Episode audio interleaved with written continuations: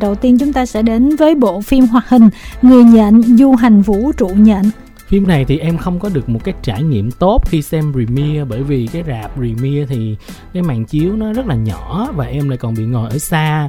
Cái ghế nó lại bị che nhiều, thành ra em bị gián đoạn trong cái việc thưởng thức cái visual, bởi vì em biết nó rất là đẹp. Và những người mà mê comic thì chắc chắn là sẽ rất thích cái phần này, bởi vì họ review lại rất nhiều những cái vũ trụ của Spider-Man rồi những cái comic khác nhau và đều có cả hình những cái bộ comic đó, cũng như là những cái nét vẽ từ comic phát triển lên thành 3D cho nên khi mà xem một cái rạp chất lượng không tốt cho lắm thì em bị gián đoạn về cái phần đó. Và một cái thú thật là phần 1 em cũng chưa xem, cho nên là khi mà vô cái câu chuyện này và phim rất là dài và em coi hết thì câu chuyện chính của phim thì mình vẫn hiểu, nhưng mà có nhiều nhân vật thì do không coi phần 1 cho nên cũng không biết rõ về họ và cái việc cứ liên tục xuất hiện em nghĩ là cái phim này nó hơi dài. Ở cái phần mà trước khi cái ờ, villain mà to lớn của phim xuất hiện thì vừa đầu xuất hiện nó hơi bị dài dòng, bởi vì nó cứ lặp đi lặp lại ở nhiều vũ trụ khác nhau, nhiều nhân vật khác nhau xuất hiện với cùng một cái nội dung giống giống nhau nên làm em tưởng là từ đây đến cuối phim nó sẽ chỉ như vậy thôi. Thành ra là mình cũng hơi bị overload trong việc là không biết nhân vật này là ai, cũng như là nhớ lại những cái thứ mà mình biết về những cái vũ trụ của Spider-Man, cho nên là khúc đầu coi nó hơi vật vả cộng thêm là bị che cho nên là không được trải nghiệm tốt cho lắm. Nhưng mà có những cái phim ví dụ như phim này thì em biết chắc nó là một cái phim hay. Chỉ là mình cần phải được trải nghiệm ở một cái trạng thái tốt. Em nghĩ là những người fan comic hay là những người mà nên coi phần 1 hay là biết rõ một chút thì sẽ càng thấy nó hay hơn là những người mà không biết gì hết hoặc là biết ít. Kim Thanh sẽ nhờ Phúc để Phúc chia sẻ thêm nè. Về bộ phim Người nhện du hành vũ trụ nhện thì đây là phần thứ hai nối tiếp phần đầu tiên ra mắt vào năm 2018 khi mà ra mắt phần đầu tiên thì bộ phim đã nhận được những đánh giá rất cao từ cả giới phê bình lẫn khán giả và rinh về giải Oscar cho phim hoạt hình hay nhất.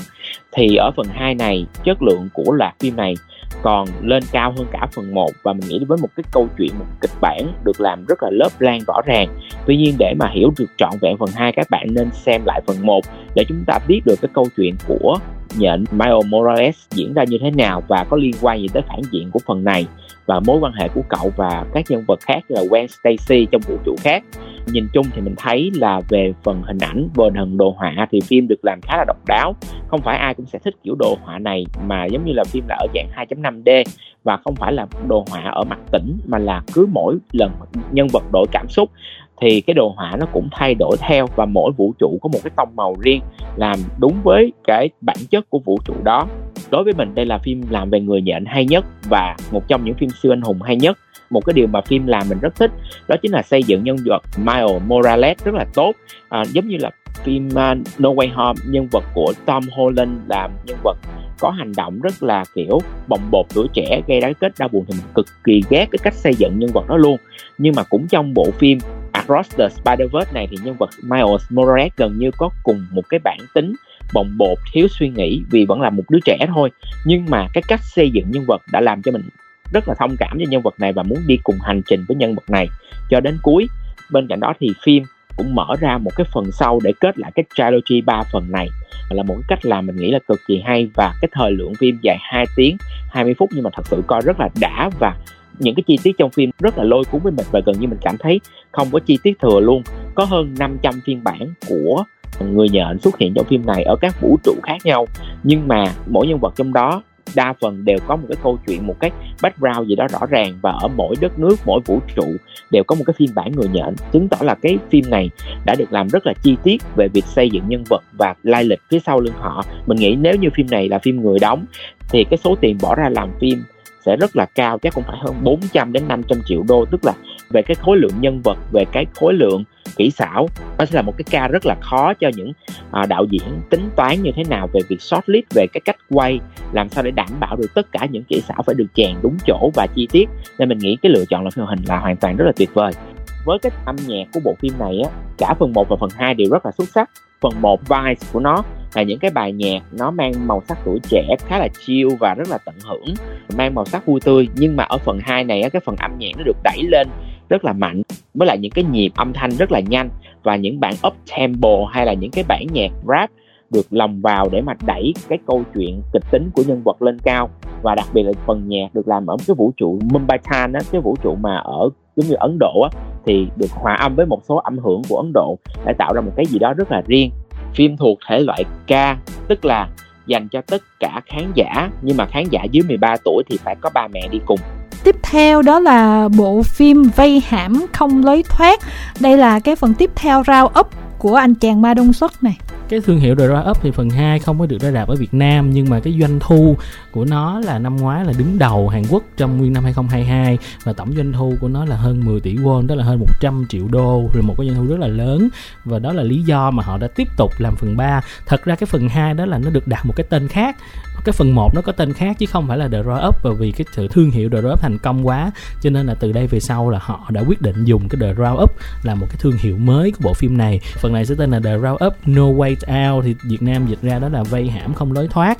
Mỗi phần phim nó sẽ không liên quan đến nhau, nó chỉ có điểm chung là đều có ma đông sóc đóng và cùng là một nhân vật đó và họ sẽ là cảnh sát truy đuổi một cái đường dây tội phạm nào đó. Mỗi phần sẽ một kiểu khác nhau. Và phần này là truy bắt tội phạm ma túy nhưng mà xuyên quốc gia Hàn Quốc, Nhật Bản và có dính một xíu tới Trung Quốc nữa.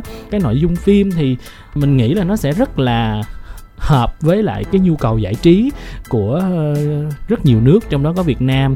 Bởi vì nó vừa hành động mà nó còn vừa hài cái việc mà cân bằng được hai cái này trong một bộ phim. Thật ra những phim mà làm tốt được điều đó thì nó rất là ít. Và phim này là làm tốt được cái đó và mình nghĩ đó là một cái phong cách rất là đặc trưng, rõ nét của The Up mà đạo diễn nhà sản xuất sẽ còn phát triển nó dài về sau nữa. Bởi vì ngoại trừ nhân vật Ma Đông sốc của một nhân vật rất là hay, một nhân vật đơn giản, không có gì phức tạp, nó cũng giống y như hình tượng của ẩm ngoài đời, nhưng mà nó lại có cái tính gọi là hơi ngơ ngơ, đáng yêu trong cái hành trình đi bắt tội phạm và những nhân vật tội phạm, trừ hai cái người phản diện chính thì được xây dựng rất là nguy hiểm nhưng mà lại đẹp trai, lịch lãm thì những người còn lại thì là những nhân vật rất là hề hước và họ liên tục tạo nên những cái tình huống mà mình nghĩ là tuy là nó tấu hề nhưng mà nó lại gắn liền với nội dung bộ phim. Nó làm cho mình theo dõi cái bộ phim đó đến cuối. Và ngay trong phần 3 này luôn, ở phần cuối cái credit là họ đã nhá hàng cho phần 4 bởi vì phần 4 mà thật ra cũng đang được quay rồi. Diễn viên, phản diện cũng đã được công bố luôn rồi. Nó đã có tên luôn rồi, cho nên là mình thấy được là tuy là bộ phim này bên Hàn là vừa ra mắt ở Hàn Quốc là song song với Việt Nam, nhưng họ đã lên luôn kế hoạch ra mắt phần 4 vào năm sau. Giống như là mấy thương hiệu lớn của Hollywood vậy đó. Thì mình biết là họ rất là tự tin và mình nghĩ là bản thân là bộ phim này cũng rất là hấp dẫn.